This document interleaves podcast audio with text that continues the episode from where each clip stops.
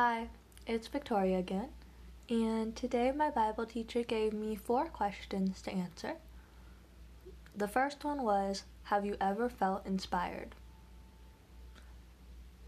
Yeah, I have felt inspired, but people always talk about that moment when they, when it just clicks or they get something.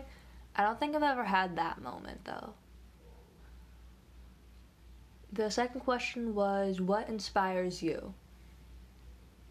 Well, the things that have inspired me the most are when others do good deeds, or just the motivation that I get when I feel like I can make a difference. And that really inspires me to make a difference when people show me that I can do these things. The third question that I got was, what does the term inspiration really mean? Well, everybody takes inspiration a different way. I take inspiration as something that comes when,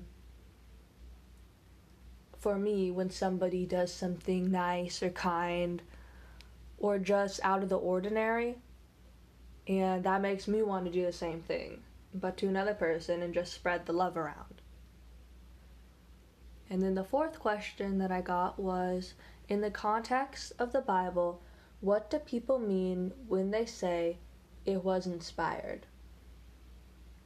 Well, I think that what they mean by this is that God had to inspire people to write the Bible.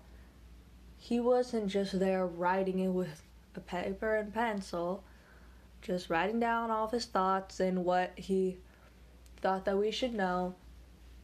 No, instead of that, he inspired people to write down what they have experienced, what they have heard, all these different stories that they have seen God working in, and in even in their own lives. So that's my podcast for today. See you guys later. Bye.